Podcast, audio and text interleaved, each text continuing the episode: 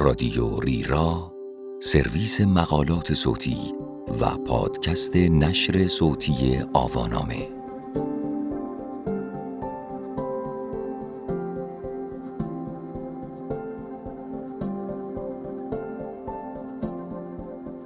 آیا کسی دلش برای برگشتن به دفتر کارش تنگ می شود؟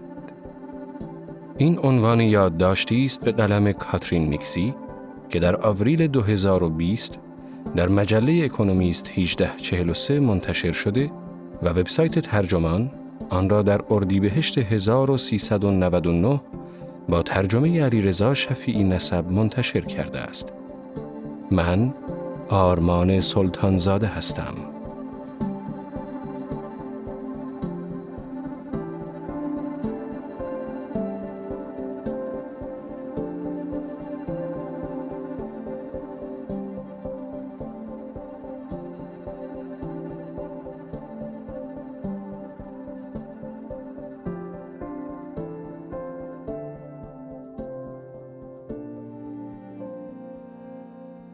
برای بعضی‌ها محیط‌های کاری تنفر برانگیزند. بالاخره همکار ناسازگاری پیدا می‌شود که با حرف‌هایش عصبی و ناراحتتان کند و همیشه چیزهایی هست که حواستان را پرت کند. شوخی‌های بی‌مزه، بوی بدن آدم‌ها، نور نامناسب، سرما و گرما و یک عالم چیز دیگر. حالا یکی دو ماه هست که خیلی‌ها از دست این محیط‌های آزاردهنده خلاص شدند و پشت میزهای آشپزخانه کار می کنند. با پیژامه وسط شلوغکاری های بچه ها و صدای تلویزیون. اگر کار کردن در خانه هم آسان نیست، پس چطور باید این مشکل را حل کنیم؟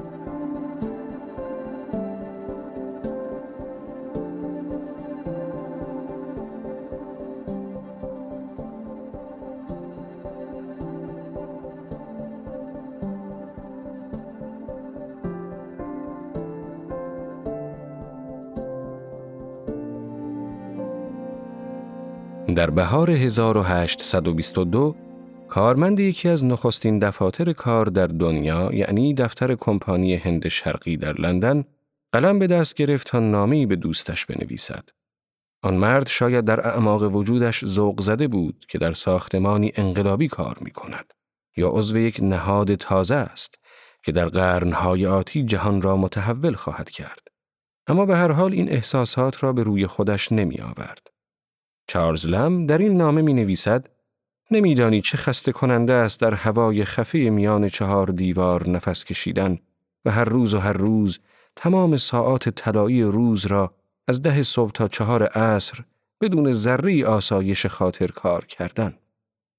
از شور و حرارت نامش کم کم کاسته می شود، چون آرزو می کند چند سالی در حد فاصل میز و گور فرصت زندگی بیابد.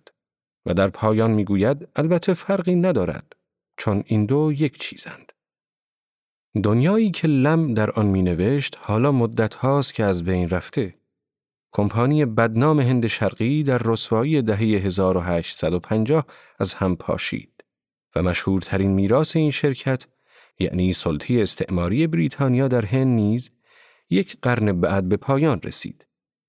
اما نامه لم امروز پژواکی آشنا دارد، چون به رغم سقوط امپراتوری‌های دیگر، امپراتوری دفتر کار بر زندگی شغلی مدرن هنوز ادامه دارد. گستره این امپراتوری بسیار کلان است. جمعیت آن به صدها میلیون نفر میرسد و از تمام ملل روی زمین تشکیل شده است. این امپراتوری منظره آسمان را در شهرهایمان تسخیر کرده است. بلندترین ساختمان‌ها حالا دیگر نه کلیساها و معابد، بلکه انبارهای چندین طبقه‌ای پر از کارمندانند که بخش اعظم زندگی ما را رقم می‌زنند. اگر یکی از شهروندان سخت کوش این امپراتوری باشید، بیشتر ساعات بیداریتان را جای آنکه با همسر و فرزندانتان بگذرانید، سمت چپ همکار مزاحمتان نشسته اید که همیشه کفش‌هایش را در می‌آورد و زیر پای شما می‌اندازد. البته بهتر است برای این سخنان از فعل ماضی استفاده کنیم، چون بهار امسال ناگهان دفاتر کار دنیا خالی شد. در نیویورک و پاریس، در مادرید و میلان ادارات منتظر کارمندانی هستند که دیگر به آنجا نمی‌آیند. آسانسورهای خالی بالا و پایین می‌سرند و شماره طبقات را برای راهروهای خالی می‌خوانند. آب سردکن‌ها وزوز و قلقل می‌کنند و آبی را سرد می‌کنند که هیچ کس از آن نخواهد نوشید. علل حساب زندگی دفاتر کار به پایان رسیده است. حتی قبل از شیوع کرونا ویروس هم سلطه دفاتر کار کمی متزلزل شده بود. عوامل مختلفی نظیر اوج گرفتن اجاره‌ها، انقلاب دیجیتال و افزایش تقاضا برای کار منعطف دست به دست هم داد تا جمعیت این امپراتوری رفته رفته به محیط‌های دیگری مهاجرت کنند. بیش از نیمی از نیروی کار آمریکا دست کم گاهی اوقات دورکاری می‌کردند. نزدیک به یک دهه بود که دورکاری در سرتاسر دنیا پیوسته رو به رشد بود. کارشناسان پیش بینی کرده بودند که دورکاری رشد بیشتری هم خواهد داشت. اما به خیال هیچ کس خطور نمی کرد که چنین رشد حیرت برانگیزی با این سرعت تحقق یابد. هنوز زود است که بگوییم دفتر کار به تاریخ پیوسته یا نه. بسیاری از ما در اینجا هم مثل هر فقدان دیگری در میابیم که احساسات متناقض جلوی شفافیت قوه داوریمان را گرفته است. شکی نیست که ما از رفت آمد روزانه به محل کار رها شده ایم و با آنچه فیلیپ لارکین شاعر انگلیسی کار وزغی میخواند پشت کرده ایم. اینها بیشک مایه آسودگی خاطر است. اما وقتی با گرم کن آماده آغاز یک روز بی سر و سامان دیگر برای دورکاری میشویم، این حس آسودگی خاطر با نوعی حسرت و نوستالژی در هم می‌آمیزد. با این حال نباید بگذاریم رفتار احساساتی بر ما تأثیر بگذارد. دفاتر کار همیشه محیط‌هایی شدیداً معیوب بودند. دفاتر کار کمپانی هند شرقی که جزء نخستین‌ها در جهان بود، بیشتر به منظور تفاخر ساخته شده بود تا دیوان سالاری. این اتاق‌ها خطابه‌هایی بودند از جنس سنگ، استحکام هر پله مرمر و برازندگی هر ستون پالادیان بدین منظور ساخته شده بود تا به زبان بی زبانی سوداوری و عملکرد درست درون ساختمان را جار بزند. البته که این حرفها خزعبلات بود. دفاتر کار برای تضمین بهره‌وری ساخته شدند، اما فوراً بیکاری و بتالت را نهادینه کردند. مدیران در تلاش برای به کار واداشتن نوکرانشان جنگ‌های تسلیحاتی متشخصانه‌ای به پا می‌کردند و نوکران به آب و آتش می‌زدند تا از آن جنگ‌ها بپرهیزند. کاخ هند شرقی یا همان دفتر این شرکت در لندن در مدیریت خرد به شکلی عمل می‌کرد که روی مراکز تماس را سفید کند. در آغاز قرن نوزدهم این شرکت دفتر حضور و غیابی درست کرده بود که کارکنان باید هنگام ورود، هنگام خروج و هر پانزده دقیقه میان این دو آن را امضا می کردند. البته که چندان کارساز نیفتاد. لم می نویسد این دفتر آقای دادول را خیلی کلافه می کند. گاهی میان روزنامه خواندنش ناچار می شود شش هفت بار برود و آن را امضا بزند. نخستین دفاتر کار از آن دولت‌ها و نهادهای شبه دولتی همچون کمپانی هند شرقی بودند. مدیریت یک کشور چه رسد به یک امپراتوری مستلزم کاغذبازی زیاد است و اینکه تمام کارگزاران سر جایشان حاضر باشند باعث میشد دولت ورزی ساده تر گردد. اما انقلاب صنعتی بود که همه چیز را به راستی دگرگون کرد. زغال سنگ، فولاد و بخار چرخ صنعت نساجی انگلیس را سریعتر از پیش چرخاند و خطوط آهن در سرتاسر روستاها پراکنده شد. قطارهای بخار جدید کارگران را فوج فوج به شهرها می آوردند و این کارگران پشت میزها وا می رفتند تا به حرفه‌های جنبی مشغول شوند که در پس صنایع سنگین شکوفا شده بودند. حرفه‌هایی همچون امور مالی، حقوق و خرده فروشی. مردم ضرباهنگ زندگی روستایی را پشت سر گذاشتند. کار روزگاری جست و گریخته، گاه و بیگاه و وابسته به آب و هوا بود، اما حالا تار و پود زندگی را تشکیل می‌داد. بزرگترین دگرگونی حاصل از دفاتر کار نه خود ساختمان بلکه مدت زمانی بود که در آنها می‌گذراندیم. چنین چیزی در مخیله بسیاری از جوامع پیشین نمی‌گنجید. مری بیرد، استاد تاریخ دوران کلاسیک در دانشگاه کمبریج، خاطر نشان می‌کند که اشراف رومی می‌کوشیدند تا حد ممکن از کار به دور باشند. تقسیمی که ما میان فراغت و کار قائلیم در جهان روم معکوس است. ما بیشتر وقت را کار می‌کنیم و هرگاه سرگرم کار نیستیم، آن زمان فراغت ماست. این قضیه در روم باستان برای اشراف بالعکس بود. حالت پیش‌فرض اوتیوم بود، یعنی فراغت. و گاهی هم که در حالت فراغت نبودند، کسب و کار انجام می‌دادند، یعنی نگوتیوم. گرچه واژه کسب و کار رنگ و بوی فعالیت و صنعت دارد، اما واژه لاتین نگوتیوم لفظاً به معنای غیر فراغت گویی دلالت بر نوعی آزردگی به سبب محرومیت از لذت دارد. رومی ها نیاز نبود برای کار کردن به جای خاصی بروند. لوح و قلم آنها نیز مثل ما قابل حمل بود و اشراف رومی از این ویژگی غایت بهره را می بردند. دو هزار سال پیش نویسنده و حقوقدانی به نام پلینی کوچک نامه‌ای برای دوستش تاسیتوس نوشت و در آن گفت که به روشی خارق‌العاده و جدید برای کار کردن دست یافته است. او بران شده بود تا به جای کار کردن پشت میز، کار را با شکار گراز در هم آمیزد. قصد داشت کنار دامهایش بنشیند و کنارم نه نیزه و زوبین شکار گراز بلکه قلم و لوح باشد. پلینی پس از شرح دقیق‌تر لذت‌های این روش کار سخنش را اینطور به پایان برد که این روش کار بسیار ثمربخش است، چون فعالیت جسمانی ذهن را برمی‌انگیزد و به فعالیت وامی دارد. او در پایان نامش به تاسیتوس اندرز می‌دهد: هرگاه به شکار می‌روی، لوح‌هایت را با خود ببر. کمتر کارمند اداری این چنین خوشوقت بوده است. در قرن بیستم کسانی که روزگاری کارخانه‌ها را طراحی کرده بودند، توجهشان را معطوف به دفتر کار کردند. برخلاف کارخانه‌ها، اجزای متحرک این ماشین‌ها انسان بودند و بروندادشان فقط کاغذ.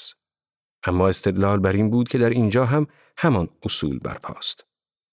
در آمریکا تیم‌هایی بودند مجهز به کرونومتر و معتقد به اینکه یک دفتر کار رو به راه واقعاً چیز خارق‌العاده‌ای است. همینها بودند که ثبت می‌کردند انجام هر وظیفه چقدر طول می‌کشد. هر چیزی که چند ثانیه به زمان انجام یک وظیفه اضافه می‌کرد، در فرم گزارش آنها ضرب در می‌خورد. فردریک وینزلو تیلور، پیشگام مطالعات زمان و حرکت در دهه هزار و هشتصد و نود، بدین نتیجه رسید که کارکنان زمانی بهترین عملکرد را دارند که پشت ردیفی از میزها بنشینند، چیزی شبیه به سالن امتحانات مدارس. پژوهش‌های بعدی نشان داد کارکنان زمانی بهترین عملکرد را دارند که عملکرد و بازدهی کارشان مورد نظارت قرار گیرد. اما این پژوهش‌ها به دست غفلت سپرده شد.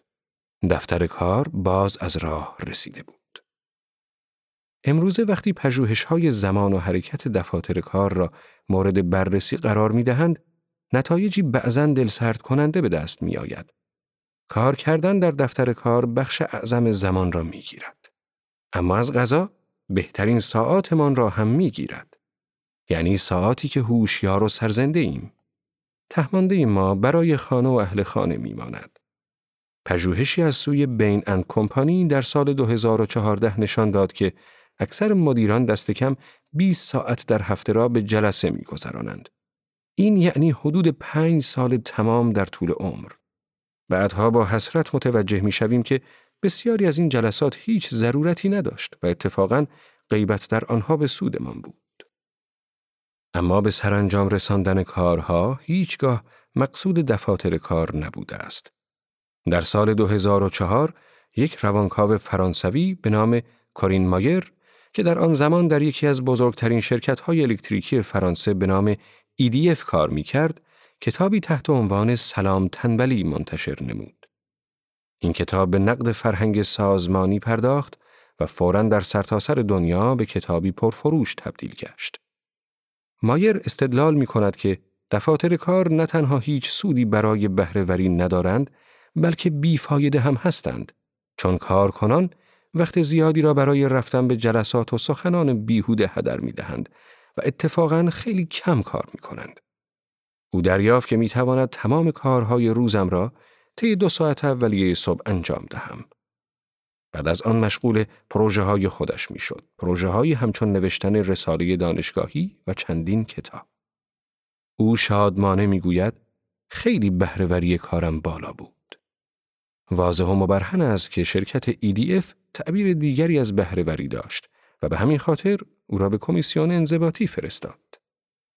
این درست است که کتاب مایر با استقبال زیادی روبرو شد، اما در کل کتاب نوشتن در مورد دفتر کار دست کم در غرب چندان کار شاخی نیست. نامه های لم نمونه بارزی از این دست نوشته هاست. مخاطب او برای آن نامه نخست و بهاری ویلیام وردزورث شاعر بزرگ رمانتیک بود که در طول روز کنار دریاچه می‌خرامید و برگه هایش را با نرگس‌های رقصان پر می‌کرد. اما لم بالعکس روزش را در بازار لندن می‌گذراند و برگه هایش را با لیست قیمت چای پر می‌کرد. زندگی ما شبیه زندگی لم است، اما زندگی وردزورث بسیار به یاد ماندنی‌تر است. علاوه بر شعر، رمان نیز دفتر کار را از قلم می‌اندازد. چین در این قضیه استثناست، چون رمان نویسانی پرفروش در این کشور هستند که کتاب‌هایی با عناوین جذابی همچون دفترچه کارمند اداری می‌نویسند. گرچه نویسندگان بزرگی همچون بارزاک، دیکنز، فلوبر، ملویل و کافکا به این موضوع پرداختند، اما بیش از آنکه در ستایش آن باشد به طنز است. جاشافریس، رمان نویس آمریکایی، برای رمان آنگاه به آخر رسیدیم مورد تحسین ادیبان قرار گرفت. روایت این رمان به اول شخص جمع است تا اضمحلال شخصیت فردی در هویت سازمانی را به ما بنمایاند. اما به استثنای این موارد اندک، دفتر کار که در جای جای زندگی ما حاضر است، عمدتاً در ادبیات غایب است. شاعران انتقادات شدیدتری مطرح کردند. جان بچمن آرزو می‌کند بمب‌ها فرو ریزند و خرد و خاک شیر کنند تمام آن اتاقک‌های روشن و کولردار را. تی اس الیوت که روزگاری در بانک لویدز کار می‌کرد، در کتاب سرزمین هرز جمعیت کارکنانی را که از پل لندن می‌گذرند به تصویر جهنم در کمدی الهی دانته تشبیه می‌کند. او می‌نویسد: گمان نمی کردم مرگ چنین جماعت بزرگی را از کار انداخته باشد. وارت ویتمن نیز کارمندان را به سخره گرفته و آنها را مردانی با پای ظریف، صورت گچی و قلب خالی می خواند. این گونه حملات خالی از حس خود برتربینی نیست، اما انتقاد از دفاتر کار دلایل موجهی دارد. بسیاری از انتقادات به دلیل شرمساری از جنبه زیبایی شناختی دفاتر کار است. روم باستان کولوسیوم را داشت، فلورانس عصر رنسانس گنبد برونلسکی را و بیزانس ایا سوفیه را. اما ما جعبه‌های مشابه و بیپایان از جنس شیشه و فولاد داریم. توماس هیترویک، طراح بریتانیایی، میگوید دلیلش این است که طراحی دفاتر کار و در واقع همه ساختمان‌های عمومی با تنبلی انجام می‌شود. او می‌گوید در گذشته محل‌های کار فقط به یک میز نیاز داشتند، همانطور که مغازه‌ها فقط به محلی نیاز داشتند که چند قفسه برای جوراب یا لباس زیر داشته باشد. انقلاب دیجیتال سبب شد تا چنین خودپسندی اکنون خطر قباحت را به همراه داشته باشد. هیترویک می‌گوید امروزه باید دلیل موجهی برای خروج از خانه داشته باشید، وگرنه برای چه بیرون بروید؟ برای همین وقتش رسیده که دفتر کار بهبود یابد. دفاتر کار مدتها در پی چنین تغییری بودند. معماران جسور پیله تکرار را شکسته و ساختمانهایی با شکل خیار، رنده پنیر و بیسیم ساختند. تازه اینها فقط در لندن بوده است. استارتاپ ها به منظور دگرگونی فضاهای خفه داخلی میز پینگ‌پنگ و استخر توپ تعبیه کردند. هیترویک این کارها را با تعبیر تفریحات مسخره به سخره می‌گیرد. سپس برای نمکگیر کردن کارکنان غذای رایگان عرضه نمودند. وقتی شرکتتان به جای نودل‌های داخل کابینت خانه غذای خوشمزه‌تری بهتان می‌دهد، برای چه بروید خانه؟ آنگاه بود که ویورک وارد عرصه شد. این شرکت اجاره املاک تجاری با عرضه بیسکویت و نوشیدنی رایگان باعث شد کارمندان آن را بپرستند. این نیز بی تأثیر نبود که مدیر کل این شرکت آدم نیومن بود. چهره نیومن شبیه چهره مسیح است که شرکت اسباب بازیسازی متل بازآفرینیش کرده باشد. موهایی بلند شبیه به عروسک کن، دندانهایی بسیار سفید و باوری استوار که قدرت او میتواند ما را از جهنم دفاتر کار بدون آب معدنی و نوشیدنی های خوشمزه نجات دهد. همه تا مدتی نیومن را باور داشتند تا اینکه ناگهان دست از پرستش او برداشتند.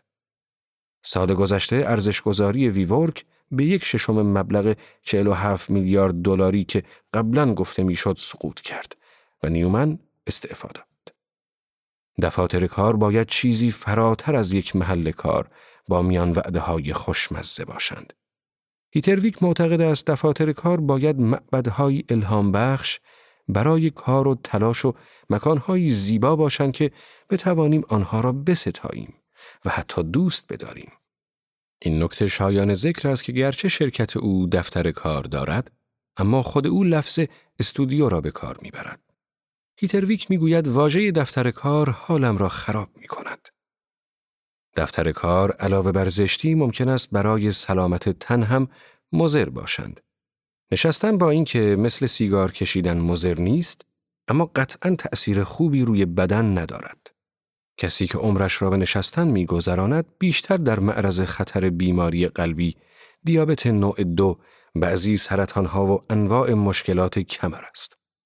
دفاتر کار نابرابری‌های اجتماعی را نیز نهادینه می‌کنند.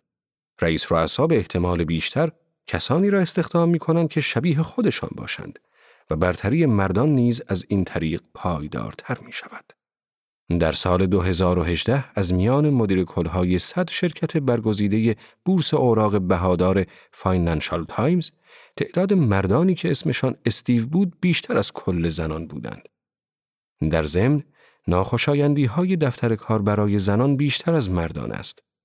چندی پیش پژوهشی نشان داد که دمای محیط عموماً به شکلی تنظیم می‌شود که مناسب میزان سوخت‌وساز یک مرد چهل ساله هفتاد کیلویی باشد که احتمالاً اسمش استیو است. مردان مشکلی ندارن، اما زنان در این هوا سردشان می‌شود. دفتر کار حیله‌های مرد سالارانه غیر مستقیم‌تری نیز در آستین دارد که مهمترینشان واکنشان به کودکان است، یا به بیان درست‌تر عدم واکنشانها به کودکان. محل‌های کار در بیشتر طول تاریخ توجهی به کودکان نکردند. در فیلم مری پاپینز با ورود دوقلوهای بنکس به محل کار پدرشان، بحران حساب‌های سپرده شدت می‌گیرد. این ماجرا پیامدهای وخیم حضور فرزندان در محل کار را نشان می‌دهد. فرشته داخل خانه، لفظی محبت‌آمیز که مردان ویکتوریایی به زنانشان نسبت می‌دادند، مراقب بچه هاست. در قرن بیستم این فرشته بالهایش را از دست داد و زنان وارد محیط‌های کار شدند. واکنش دفاتر کار نسبت به این تغییر اجتماعی خطیر این بود که هیچ امتیازی برای زنان قائل نشد. در نتیجه کارکنان می‌بایست بین فرشته و کارمند اجرایی معلق می‌شدند و همین تعلیق استرس بیکران و ممتدی را سبب می‌شد. بدتر از این، زنان با هجوم پیوسته عکس‌های زنان کت و دامن پوشی روبرو بودند که بچه‌ای را در آغوششان گرفته و موهایشان را از فرط استیصال می‌کندند. شعبه‌ای فرعی از صنعت چاپ هم سر برآورد که کتاب‌هایی با عناوین گله‌مندانه‌ای همچون ماندم چطور این همه کار را انجام دهم منتشر می‌کرد. بی‌تفاوتی ادامه‌دار دفاتر کار نسبت به کودکان سبب پدیده اجتماعی شده که امیلی استر، استاد اقتصاد در دانشگاه براون و نویسنده کتاب راهنمای داد مبنای فرزندپروری به نام برگه تقلب، آن را فرزندپروری مخفیانه می نامد. والدین می کوشند وجود فرزندانشان را پنهان کنند و در این راه تکنیک هایی به کار می گیرند که از آنها می توان به نگذاشتن عکس فرزندان در محل کار و تظاهر به بیماری برای مراقبت از کودک مریض اشاره کرد. تا به قول استر، مبادا کسی فکر کند بچه داری برای آنها اولویت دارد. استر میگوید کارمند بچه دار کم و بیش همیشه در حال این سو و آن سو دویدن است و آرامشی ندارد. به رغم آن همه رفت آمد، همکاران بدقلق، نشستن زیاد و جلسات خفقان‌آور دفاتر کار چیزی دیگر هم برای خیلی هایمان به ارمغان می آورند. لذت. لوسی کلاوی که مقاله طولانی درباره پوچی‌های زندگی اداری در فاینانشال تایمز نوشته بود، از تصنع شدیدی سخن می‌گوید که از لحظه ورود به یک دفتر کار در آغوش می‌کشیم. وانمود می‌کنیم لباس‌هایمان همیشه مرتبند و خودمان حرفه‌ای و بی‌غرض هستیم. این در حالی است که شاید در سرمان و مطمئناً داخل خانه‌مان خیلی چیزهای دیگر وزوز می‌کند و باد معده هم فراوان است. و چه نیکوست این تصنع. حالا که همگی از داخل خانه و در میان کودکان خورده‌های نان توست و رختهای چرک کار می‌کنیم، تازه داریم می‌فهمیم که وانمود به زندگی سامانمند در اداره تا حدی هم رهایی بخش است، چون سبب می‌شود که تک تک روزها دارای معماری خاص خود و ضرباهنگ مشخصی برای خروج و ورود باشند. پوشیدن یک پیراهن ابریشمی اتو کشیده یا یک کراوات شیک و پیک و خروج از خانه شاید تصنعی باشد، اما به گفته کلاوی یکی از زیبایی‌های زندگی کاری هم هست و ما را قادر می‌سازد فرد دیگری باشیم. همه ما چنان از کیستی خود خسته شده ایم که فرصت تبدیل شدن موقت به فردی دیگر، فردی که کمی با ابهت‌تر باشد، برایمان بسیار وسوسه برانگیز است. وقتی از چنین گریزی محروم شویم، افسونش از آنچه هست بیشتر می‌گردد. پس با این اوصاف، با وجود تمام خطرات و تهدیدهای پیش روی دفتر کار، دلایلی هم برای خوشبینی در مورد آینده آن وجود دارد. به گفته هیترویک، این روزها چیزهای شدیداً ملموس و جسمانی بسیار ستوده می‌شوند. آمار فروش آهنگ به بالاترین حد خود طی چندین سال اخیر رسیده و جلد کتاب‌ها هم هیچگاه اینچنین زیبان نبوده است. شاید بسیاری از ما تا پیش از بهار امسال اکراه داشتیم بپذیریم، اما آن همه میز و آن همه آدم، آن همه هیاهو و اتلاف وقت هم فواید خودش را داشت. انسان‌ها به دفاتر کار نیاز دارند. رویارویی‌های آنلاین شاید موقتاً کار ما را در قامت موجودات اجتماعی راه بیاندازند، اما جلسات کاری ویدئویی اکثر اوقات داد و ستد محور، سنگین و غیر جذاب است. پس از لذت اولیه سرک کشیدن به خانه‌های یکدیگر در نرم افزار زوم، حالا با سرهایی روبرو هستیم که هر بار به دوربین نزدیکتر می‌شوند، نزدیکتر از آن چیزی که سر کار پشت میز می‌دیدیم و با وحشت به آن موهای در حال ریزش و قبقب‌های آویزان چشم می‌دوزیم. نیمی از این وحشت بدین سبب است که می‌دانیم خودمان هم احتمالاً چنین ظاهر زشتی داریم.